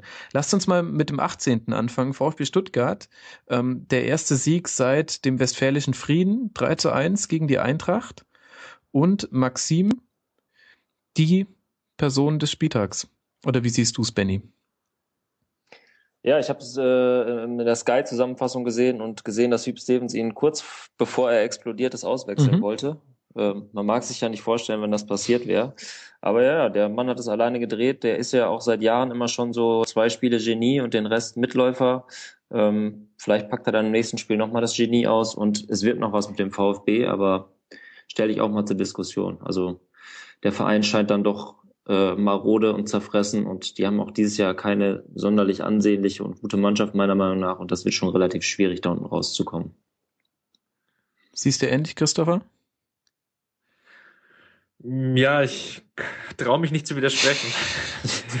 ich, ich, ich ziehe mich wirklich davor, ein Plädoyer für Stevens zu halten. Er ist natürlich, in der letzten Saison hat es natürlich dadurch irgendwie funktioniert, weil die Mannschaften unten drunter ja dann in der Endphase der Saison einfach dann auch nicht mehr gewonnen haben. Ich weiß gar nicht, glaube ich, vier oder fünf Spieler, als unten alle drei oder vier Mannschaften nur noch am Verlieren waren und einfach niemand mehr auch aus der Schwäche von Stuttgart Kapital schlagen konnte. Mhm. Und in der laufenden Saison ist es irgendwie ähnlich. Die Fehler wurden nicht abgestellt. Armin Fee konnte irgendwie das Ruder auch nicht rumreißen, wirkte jetzt auch nicht hyper motiviert in, in Stuttgart was Großes aufzubauen. Und dann einfach nochmal wieder diesen kongenialen Rückgriff auf Hugh Stevens zu machen, fand ich jetzt auch nicht irgendwie wirklich, ja, retterisch oder gewinnbringend für die Mannschaft, sondern es ist, es sieht halt eigentlich immer ganz nett aus. Er, er lässt auch sehr, sehr viel Manndeckung spielen, defensiv. Das führt dann dazu, dass er meist relativ wenig Gegentore kriegt. Das Leverkusen war eigentlich mehr oder weniger so eine negative Ausnahme. Aber im Endeffekt reicht's halt dann immer nicht, weil es passiert dann doch immer wieder so ein Fehler und eigentlich verlieren sie das Spiel auch. Und das war ja auch am, am Wochenende mhm. so. Also sie haben ja eigentlich das Spiel jetzt ja nur drehen können, weil es gegen eine Mannschaft von Thomas Schaf geht, die dann einfach auch so ein Spiel einfach nicht mal mit einer 1-0-Führung einfach über die Zeit retten kann. Das ist vielleicht der entscheidende Punkt. Ich hatte auch so den Eindruck, Benny, es war ähm, jetzt weniger der starke VfB, sondern es war einfach ein typisches Eintracht-Spiel. Ja, das mag, das mag natürlich auch sein. Da ist immer was los und da äh, kann jeder mal drei Hütten machen. Und wenn die dann nicht auch vier machen, dann gewinnen sie halt. Ne? So kann man es eigentlich ganz gut zusammenfassen. Ähm, eigentlich unfassbar, dass Alex Meyer nicht getroffen hat, aber der wird heute auch gejubelt haben, als Ian Robben ausgewechselt wurde. So bleibt er wenigstens da vorne in der Torjägerliste. Ich weiß gar nicht, wurde er diesmal wieder beschimpft, dass er zu wenig gelaufen ist, oder das hatte ich jetzt gar nicht mitbekommen. Aber da war es diesmal ruhig wahrscheinlich. Wahrscheinlich ähm, hängt das davon ab, in welche Ecke des Internet man geguckt hat. Also irgendwo wurde er sicher beschimpft, davon gehe ich aus. Na, das ist sehr beruhigend. Sonst würde auch irgendwas nicht stimmen mit diesem Internet. genau, das stimmt. Ähm, ja gut, und dann haben wir noch den SC Freiburg, die ähm, vorher auf Platz 17 waren, jetzt mit einem Sieg auf Platz 15 gesprungen sind, äh, 2 zu 0 gegen den FC Augsburg gewonnen. Und ähm, da stelle ich mir auch die Frage, waren das jetzt äh, die guten Freiburger oder die schlechten Augsburger, Christopher? Ja, wahrscheinlich beides ein bisschen. Also irgendwie Augsburg versucht, glaube ich, den Fehler der anderen Überraschungsmannschaften aus dem Vorjahr zu korrigieren. Also ich glaube, Freiburg war ja eine der Mannschaften, ähm, ich weiß nicht mehr, was dieses Jahr oder Mainz, so als, als Beispiele, die irgendwie eine gute Saison spielen, dann in die Europa League müssen und mit dieser Doppel- und Dreifachbelastung nicht klarkommen und dann irgendwie sang- und klanglos in den Abstiegskampf schlittern. Augsburg versucht das jetzt kongenial zu vermeiden, indem sie einfach alle Spiele bis zum, zum Saisonende herschenken. Und ähm, ja, also so wirkt es irgendwie. Also es war sehr lustloser Auftritt der Augsburger über weite Teilen der Strecken oder über weite Teilen der Partie. Wirken jetzt nicht sonderlich motiviert, das Ding jetzt irgendwie rumzureißen. Und aus Freiburger Sicht natürlich haben sie es endlich mal geschafft, sich für den hohen Aufwand, den sie ja meistens betreiben, zu belohnen. Das ist ja, glaube ich, das, das größte Problem von Freiburg ist ja nicht, dass sie, ja, dass sie sich keine Torchancen erspielen oder dass sie irgendwie unansehnlich Fußball spielen, so wie vielleicht jetzt im Stuttgart als, als Gegenentwurf, sondern sie spielen eigentlich meistens relativ gut mit, aber sie schaffen es dann einfach auch nicht, diese Torchancen, die sie haben, zu verwerten. Und das ist jetzt in dem Spiel mal wieder gelungen. Frage ist natürlich, reicht das jetzt auch ähm, ja, für den Klassenerhalt? Weil da werden sie sicherlich noch mal mindestens zwei, wenn nicht sogar noch drei Spiele gewinnen müssen. Und das ist das große Problem. Ähm, zehn Unentschieden, nur fünf Siege. Benny, ähm, Du blickst ja als erfreunde Autor auch so ein bisschen anders auf die Liga, sage ich mal, nicht nur unter sportlichen Aspekten. Ich finde ja, so jemand wie Streich müsste eigentlich immer eine Wildcard mit seinem Team in der ersten Liga bekommen. Ja, obwohl ich jetzt gerade in den letzten Wochen dieses, äh, wir sind ja nur der SC Freiburg und die Kleinen und wir werden so benachteiligt, damit die Großen Vorteile haben, ging mir dann irgendwie, war mir dann auch ein bisschen zu eintönig. Ich habe so ein bisschen das Gefühl, bei ihm ist auch der, die, nach drei Jahren Abstiegskampf in Folge oder irgendwie so auch so ein bisschen, so ein bisschen die Luft, die Kraft raus. Also ich, ich mag den sehr, weil der ab und zu mal einen dazwischen haut und mal einen Spruch raushaut und sich vor allem auch äh, keine dummen Fragen stellen lässt. Ähm, das finde ich sehr, sehr gut an ihm, aber es gab Phasen in dieser Saison, wo er mir auch so ein bisschen äh, gepflegt auf den Senkel ging, äh, ganz ehrlich, äh, mit diesem ähm, und wieder alle gegen uns und keiner für uns. Aber äh, ja, im Grunde genommen ist, ist der, gehört der eigentlich in die Bundesliga vom, vom Show-Element her. Ich glaube, man merkt, dass du nicht in Freiburg gewohnt hast. Ich habe da fünf, äh, fünf Jahre lang studiert und ähm, mir fällt das gar nicht mehr auf. Das ist so ein typischer Freiburger Öko-Grandler. also der, der ist ja auch ein ehrlicher Kerl. Also äh, den gucke ich mir hundertmal lieber an als was weiß ich als ein Army Fee oder wie auch immer oder äh, den Trainer von Köln oder von Leverkusen wenn der, äh, da, egal, nach dem Spiel ist der auch noch ein Highlight so. Und während des Spiels ist der mir manchmal ein bisschen zu krawallig so, aber das ist ja immer Ansichtssache. Mhm. Aber ich finde den, ich finde den äh, zumindest eine Bereicherung, was dieses ganze Einheitsgespräche und so weiter in der Liga angeht, das ja auch immer schlimmer wird, ist er auf jeden Fall ein Lichtblick. Das kann man sagen. Ob seine Mannschaft, äh, der auch wieder ein Lichtblick wird, das müssen wir mal abwarten. Ja, hängt davon ab, ob die unglaubliche Serie des Nils Petersen anhält. Der jetzt schon in einem zweiten Spiel getroffen hat, was man sich nicht Klar. vorstellen kann. Sehr wahrscheinlich wird das entscheidende Spiel oder eines der entscheidenden Spiele dann in zwei Wochen stattfinden, zu Hause gegen den FC Köln. Da könnten sie einen Befreiungsschlag landen oder hinten dran kleben wie die Klette an einem Hund. Und damit wären wir dann schon beim nächsten Spiel, nämlich der FC gegen Werder Bremen. Eins zu eins, äh, Christopher. Ähm, ich sage ja, der Elfmeter zum Eins zu eins war einer der unnötigsten Elfmeter seit ganz, ganz langem. Ja, da fehlte vielleicht auch so ein bisschen das Fingerspitzengefühl. Ähm, ich weiß auch nicht, es war irgendwie so, alles geklärt und ja, Garcia war es, glaube ich, ne? Ähm, ja, der, der Finne dann so umhaut. Ja. Es, es, es fehlen mir die Worte. Es ist eigentlich, es war eigentlich so ein Elfmeter, der, der wie gemacht ist für, für die Jungs von Colinas Erben, die dann irgendwie noch erklären können, dass auch abseits des Balles Foulspiele passieren und dass es dann auch Elfmeter gibt. So für so Taktik-Regelkunden war das sicherlich gut sportlich war es natürlich irgendwie so ein bisschen der, der Super-GAU für Werder. Mhm. Ich finde aber ehrlich gesagt, dass es jetzt auch mit Verein, mit Fingerspitzengefühl gar nichts zu tun hatte. War halt ein Foul, war dumm. Elver. Ja, nee, absolut. Also es war. Ähm Und ähm, das eigentlich Erstaunliche, Werder tut sowas überhaupt nicht mehr weh. Das hätte man sich wirklich vor ein paar Wochen äh, nicht denken können. Ähm, denen kann das komplett egal sein. Die haben jetzt 34 Punkte, die sind raus aus allem. Die können jetzt entspannt bei einem Torverhältnis von 41 zu 54 die Saison auslaufen lassen. Das ist ein Luxus, den würden sich so viele Mannschaften da unten drin wünschen. Ähm, Benny, wir hatten äh, Rollo Fuhrmann hier mal zu Gast und äh, der hat äh, betont, wie wichtig er nicht nur die Personalie Skripnik, sondern auch Bode und Frings fand. Ähm, wie ist denn so deine Einschätzung? Ähm, woher kommt das, dass die so überfliegen? Ich weiß ja, dass es in der Freunde-Redaktion einen erschreckend großen Werder-Blog gibt. Ja, das stimmt. Wir haben so eine richtig, äh, richtig große Werder-Truppe. Ähm, für die ist das, um es mal von, von ganz oben zu holen, natürlich eine geile Saison. Ne? Also eine Hinrunde der Depression, ähm, dann äh, wie Phoenix aus der Asche hochstarten und jetzt einfach mit dem Grinsen die Saison ausklingen lassen im, im Niemandsland, ist super. Ähm, ich glaube einfach zu Werder Bremen, das merkt man halt auch als Außenstehender, gehört diese äh, diese, dieses Familiending halt total dazu. Ne? Einer von uns, der sitzt da und äh, der ist hier schon seit 100 Jahren und hat hier schon den Platz abgekreidet und der und das das ist das, was zu Werder Bremen gehört. So ein Robin Dutt, der wirkte da für mich auch immer wie irgendwie so wie, den hat da jemand hingestellt und aus Versehen an der falschen Stelle ausgepackt. Der passt überhaupt nicht zu dem Verein. Wenn man jetzt sieht, da diese ähm, Typen im Jogginganzug, die alle noch so ein bisschen Dreck am Schienenbein haben, das ist viel mehr Werder und das sagen auch alle äh, Redaktionsmitglieder, die es mit Werder halten da könnte man auch gerne noch um den Abstiegskampf spielen. Solange man so eine Führung äh, da stehen hat, äh, fühlt man sich in dem Verein schon wieder wohl. Mhm. Und wie passt da jemand wie Di Santo rein? Das ist auch so typisch Werder, dass sie dann immer noch einen Künstler irgendwie haben, der auch alle Freiheiten genießt. Genau, der dann nächstes Jahr weg ist, irgendwo nach, äh, nach Spanien in die zweite, zu AC Huelva oder wo auch immer hingeht aber zumindest als Legende weiterleben wird. Also ich glaube, das ist auch eine der großen äh, Werder-Dinge, dass Spieler da schnell zur Legende werden und für immer bleiben ähm, und dann in zehn Jahren sich Kinder auf dem Schulhof den Namen Di Santo zurauen werden und sagen, mein Vater hat ihn spielen sehen. Also ist für mich ein Mysterium. Ich glaube, so die erste Zeit war der ja gar nicht zu sehen und galt schon als Jahrhundertfehleinkauf und jetzt äh, ähm, zeigt er, was er drauf hat. Schillernde Figur, passt zu Werder. Also da passt irgendwie gerade für mich alles und äh, ich freue mich auch, dass die dass die da oben wieder äh, zumindest im Mittelfeld gelandet sind. Ich finde es gut. Mhm.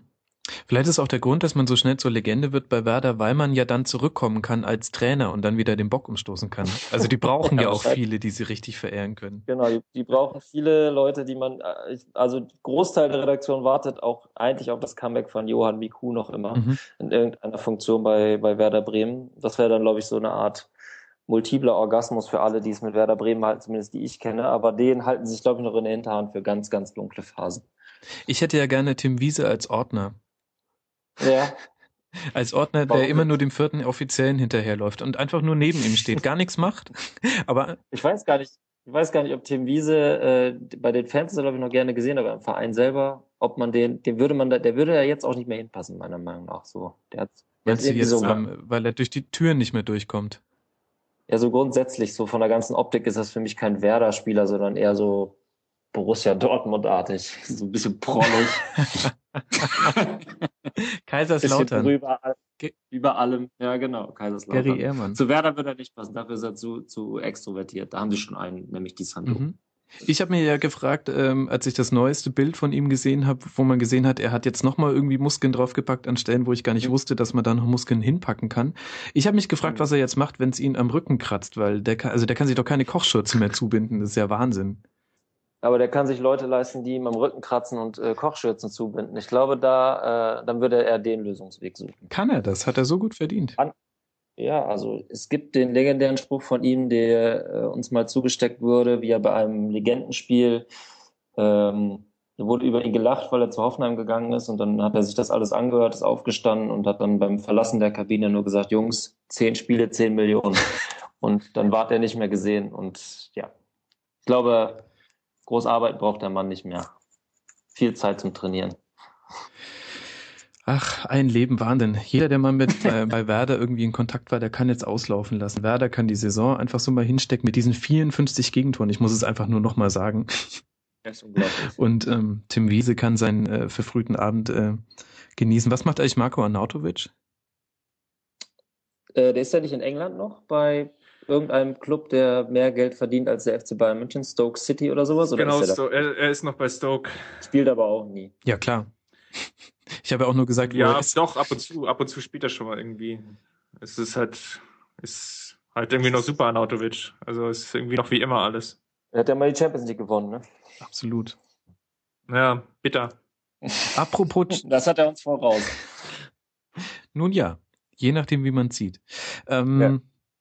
Apropos Champions League. das, äh, dann müssen wir auch jetzt nochmal kurz über Köln reden. Ähm, die bibbern immer die ganze Zeit so, haben jetzt 30 Punkte, 5 Punkte Vorsprung auf den äh, Relegationsplatz. Ich verstehe ehrlich gesagt gar nicht, warum die sich die ganze Zeit so einscheißen. Waren diese Saison noch nie auf dem Abstecksplatz und es sieht doch auch gar nicht so aus, als ob die da hinrutschen. Oder widerspricht mir da jemand von euch? Also ehrlich gesagt, Köln ist für mich sowas von abgrundtief die unattraktivste Mannschaft derzeit in der Liga. Ich glaube, die trauen sich halt selber nicht äh, in irgendeiner Form in Euphorie zu verfallen, weil sie selber das Gefühl haben, wir gehören da eigentlich gar nicht hin mit der Art und Weise, wie wir Fußball spielen.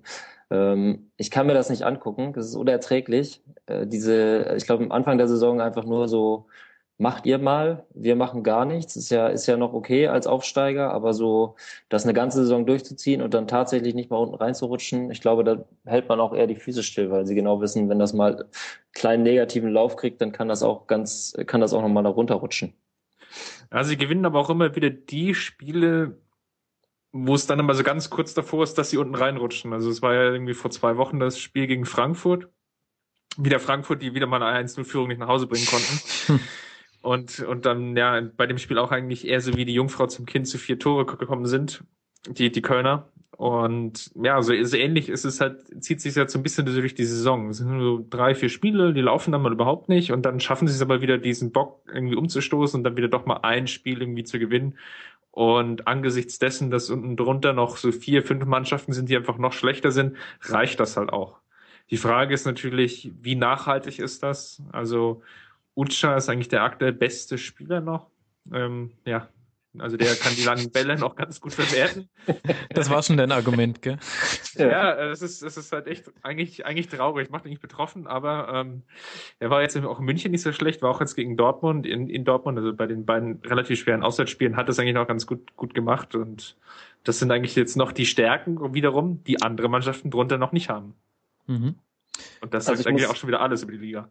Ja, ich muss einerseits nochmal, dass das nicht untergeht, den Delling äh, von dir jetzt mal anmerken, nämlich den Bock umstoßen im Kölner Zusammenhang sehr gut, mhm. äh, sehr gut gefallen. Und das Zweite ist, was ich ja Köln zugestehe, ist, ähm, ich mag halt diese die, die Kaderstruktur von denen so. Da sind viele Jungs äh, dabei, viele junge Leute, ähm, wo man das Gefühl hat, die sind schon, die sind irgendwie mit dem FC-Wappen auf der Wade aufgewachsen und so weiter. Das gefällt mir ja ganz gut. Und dass man dann als Aufsteiger am Ende sagt, so Hauptsache bleiben erstmal in der Liga, so eklig das auch sein mag, kann ich auch noch sagen, aber ich bin halt gespannt, wenn sie drin bleiben, wie es dann nächstes Jahr aussieht. Also ich glaube, mit der Art Fußball zu spielen, kommen sie nicht durchs nächste Jahr, vor allem ohne ernsthaften Angreifer außer Anthony Uja.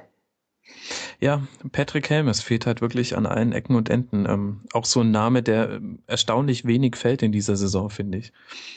Ja, ich glaube, den werden wir nicht mehr mhm. auf dem Rasen sehen, vermute ich mal. Ne? So hört es sich an, ja, allerdings. Und sie jagen einen Rekord, wenn ich es richtig ähm, äh, rausgehört habe am Wochenende, haben jetzt achtmal zu null, null zu null gespielt und ähm, ich, also ich bin mir sicher, den holen sie sich. Also so sicher wie die Bayern Rekord. Meister werden. Den kann man sich, den kann man sich auf den Briefkopf schreiben. Das ist ein richtiger schöner Rekord, den man, den man als Verein anstreben sollte.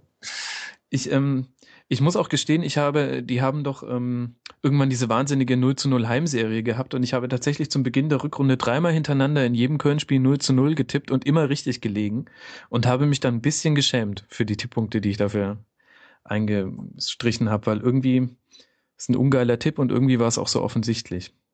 Aber gut. Wo ich ja ein 0 zu 0 vorhergesagt hatte in der letzten Folge und aber falsch gelegen habe, das war das Freitagsspiel der Straßenfeger Hamburg gegen Hertha. Und da muss man sagen, Christopher, der HSV schafft es einfach nicht, sich da unten einfach mal rauszuspielen. Ja, das Beste an dem Spiel war, es, es war eigentlich auch so ein typisches 0-0-Spiel, bis dann ja, Kleber dann die dieselbige ausgeteilt hatte und ähm, ja, einfach mit, relativ sinnlos mit Gelb-Rot vom Platz geflogen ist und es dann einfach diesen einen Freistoß gab, den, der dann irgendwie noch zu einer Torchance ja, der dann zu einer Torchance würde. Ich höre dich gerade nicht mehr. Dafür ist äh, ja Benny noch da, der ja bisher auch immer, immer präsent war. Auf Benny konnte man immer zurückgreifen in diesem Podcast. Ich bin auch wieder da, hallo. Ja, ja, ja ich weiß. So. Äh, ähm, der HSV zu Hause 1-0 verloren. Ähm, also lass mal von vorne anfangen. Die haben oh, was heißt vorne? im Gründungsjahr, weil dann ja schon fast anfangen beim Dino. Ja, genau. Ja, lass mal in die Kreidezeit zurückgehen. Nein, ähm, ich meine, hinten drin ähm, so, ein, so ein Freistoß in der 89. der 40 Minuten in der Luft ist okay, der kann einem schon mal reinsegeln, das nervt ein bisschen. Aber was ich viel frappierender finde, sind halt einfach diese 16 Tore, die sie geschossen haben am 26. Spieltag was zur Hölle ist da los? Und hat es so eine Mannschaft, das meine ich jetzt nicht ketzerisch, aber hat es so eine Mannschaft überhaupt verdient, in der ersten Liga zu bleiben? Nein. Achso, der, der Verein hat es auch aus meiner Sicht seit drei oder vier Jahren schon nicht mehr verdient, in der ersten Liga zu bleiben. Also äh, ja, was soll man dazu noch sagen? Jetzt haben sie, jetzt stellen sie schon einen Ex-St. Pauli-Spieler als Trainer an. Da kann man mal sehen, was für eine Not da herrscht. Ähm, ja, keine Ahnung, kann man kaum noch was zu sagen. Da kommen Pech, Unver Unvermögen, ähm, mangelnde Klasse, vielleicht komplette Fehleinschätzung des, des gesamten Vereins. Kommt, da kommt irgendwie alles zusammen und es ging jetzt ein paar Jahre gut und ich kann dem Verein nur wünschen, dass es vielleicht auch mal nicht gut geht und sich dann so ein bisschen auf die alten, auf die alten Sachen berufen wird und man sich vielleicht wieder mal neu, neu sortieren kann. Wobei ich mich da ehrlich gesagt frage, was sind denn die alten Dinge beim HSV, auf die man sich berufen kann? Horst die Rubesch, 80er. Ja. Horst Rubesch und das war's dann auch schon. Felix Magath. Uli Stein meinetwegen auch.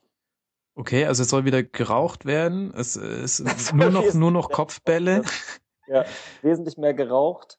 Ähm, so ein bisschen halbvolles Stadion fände ich auch ganz gut. Nee, also ich glaube, der, da in dem Verein ist einfach so viel schief gelaufen und übereinander geredet worden und äh, Spielchen miteinander gespielt worden und Leute eingestellt und wieder entlassen und Personal gekauft und dann wieder weg. Und denen würde einfach mal gut, gut tun, wenn alle Spieler, die keinen Vertrag für die zweite Liga haben oder da nicht spielen wollen, alle mal weggehen und man äh, man sich einfach irgendwie eine neue Truppe zusammenbaut, vielleicht auch mal den einen oder anderen jungen Spieler mal länger durchspielen lässt. Ich meine, das hat der Zinnbauer jetzt zumindest gemacht, aber dass man so ein bisschen Fuß fasst und dass der Verein mal das tut einem ja schon als, ich meine, Hamburg ist mir eigentlich egal, aber ich habe ein paar Kollegen, die Hamburg-Fans sind, die leiden und leiden und leiden. Man kann es sich nicht mehr mit ansehen. Ähm, ich wünsche allen in dieser wunderschönen Stadt, dass der HSV vielleicht in den nächsten fünf Jahren mal wieder sowas wie ein normaler Fußballverein wird und nicht ein, eine Comedy-Veranstaltung. Ja, es passiert dann auf dem Transfermarkt auch irgendwie unbeschreiblich viele Fehleinkäufe irgendwie. Da wird Lasogga fest verpflichtet für unheimlich viel Geld, der dann die Saison, glaube ich, noch gar kein Tor geschossen hat oder ein Tor. Nikolai Müller wird für relativ viel Geld aus Mainz losgeeist das funktioniert auch alles nicht und das, das passt halt irgendwie hinten und vorne nicht zusammen. Und Max, du hast ja die Statistik schon angesprochen, die 16 Tore, die sie geschossen haben, wenn du die zwei Eigentore abziehst, die die Gegner geschossen mhm. haben und die drei Elfmeter, dann sind es wie viel noch? Elf? Elf aus dem Spiel heraus, mehr oder weniger. Also das ist wirklich er erschreckend und ähm, eigentlich reicht das normalerweise nicht, aber wie es halt in dieser Liga so läuft, Zimbauer hat es ja zumindest verstanden, die Defensive zu stärken. Das ist ja so so ein Credo, was ich mir so ein bisschen vorhalten kann, ist, also wenn er es geschafft hat, dann zwar meist durch eine übertriebene Härte, aber es ist ja durchaus legitim, hat das dann einfach geschafft, ja, in manchen Spielen einfach dadurch zu punkten, dass er einfach die Null gehalten hat.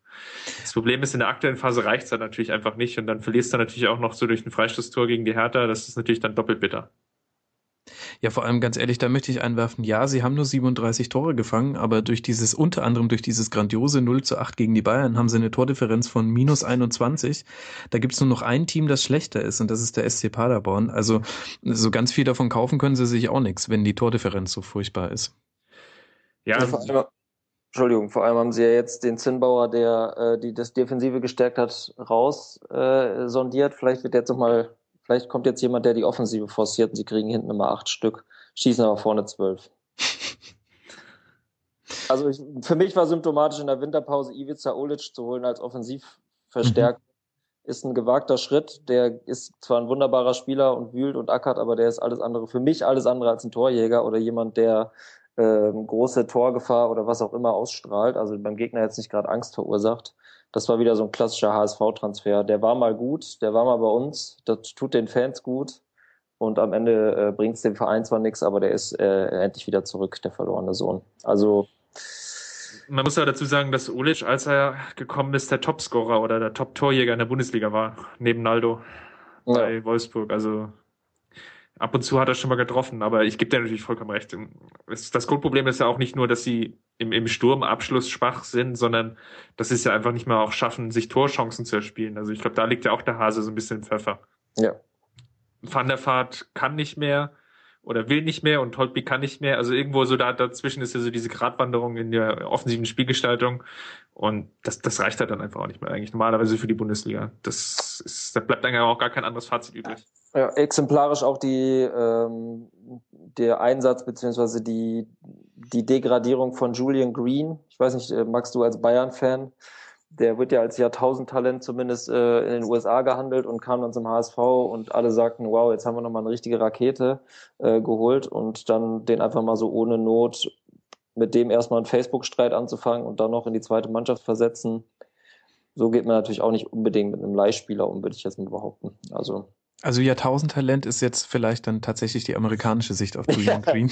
Denkt immer ein bisschen größer als wir.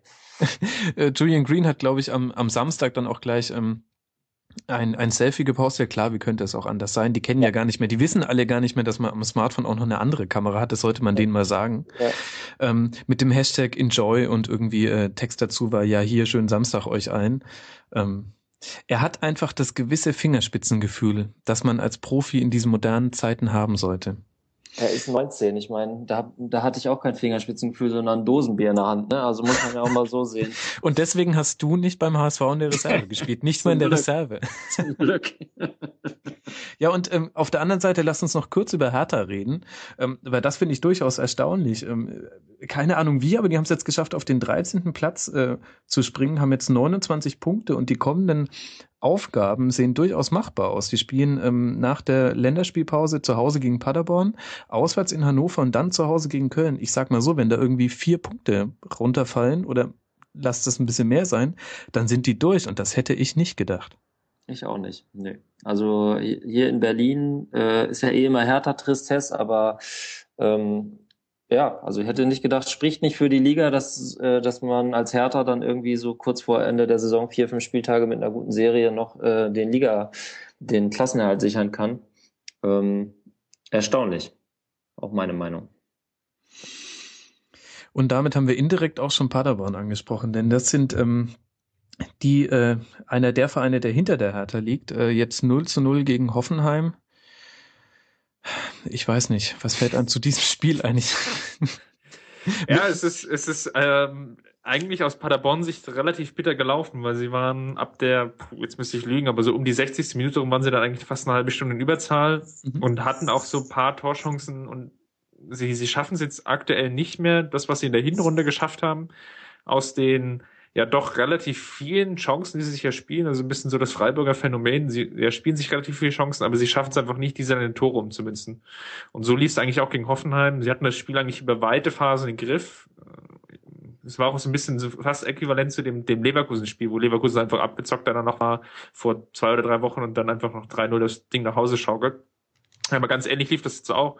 Sie waren eigentlich über weite Teilen des Spiels die bessere Mannschaft, hatten Chancen, schaffen es dann einfach auch nicht, die, das Tor zu machen. Und dadurch, dass alle anderen unten gewonnen haben, war es war dieser Punkt Gewinn eigentlich dann schon wieder eher zwei Punkte Verlust auf die anderen. Und das ist ja aktuell so eine Phase, die einfach unheimlich schwierig ist und die so ein bisschen erinnert an Düsseldorf vor, jetzt müsste ich lügen, zwei oder drei Jahren, die ja auch relativ gut in die Saison reingestartet sind, aber es dann einfach so in, in so eine Negativspirale reingekommen sind, aus der sie sich dann nicht mehr befreien konnten und dann am letzten Spieltag noch abgerutscht sind und abgestiegen sind.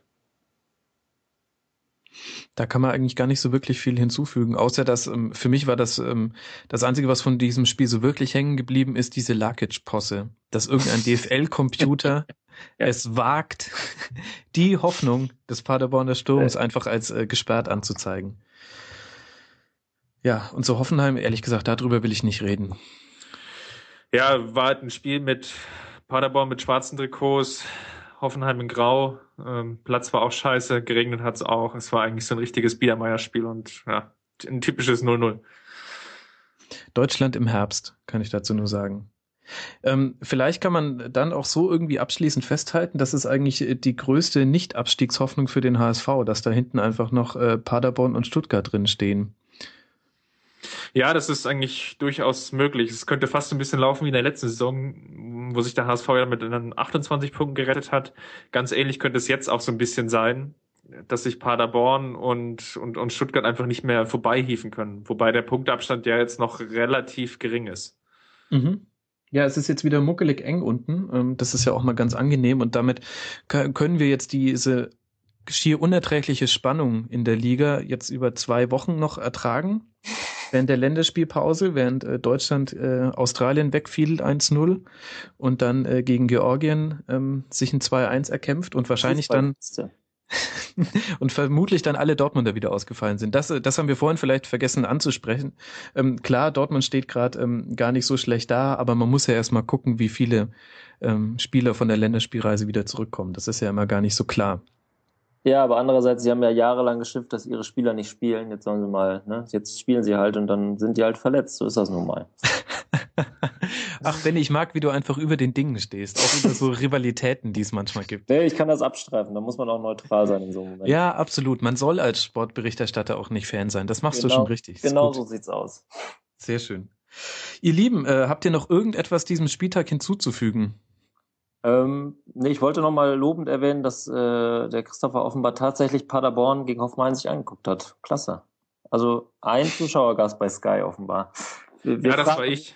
Wir fragen uns nicht sehr oft bei so Spielen, ob da in der Sky-Redaktion so Spiele gemacht werden wie komm, lass mal nicht übertragen und gucken, ob es einer merkt. So solche Sachen halt. Ne? Ähm, aber es gab offenbar einen Zuschauer. Sehr schön. Also finde ich gut. Ja, ich war der, der fürs Matchfixing verantwortlich war. Ja, okay. Sehr schön. Ja, Wahnsinn, das macht doch echt Hoffnung äh, bezüglich Auslandsvermarktung. Es tut mir leid, dass ich in jeder Folge darauf zu sprechen komme, aber es ist einfach, die Bundesliga wundert sich, warum andere Milliarden bekommen.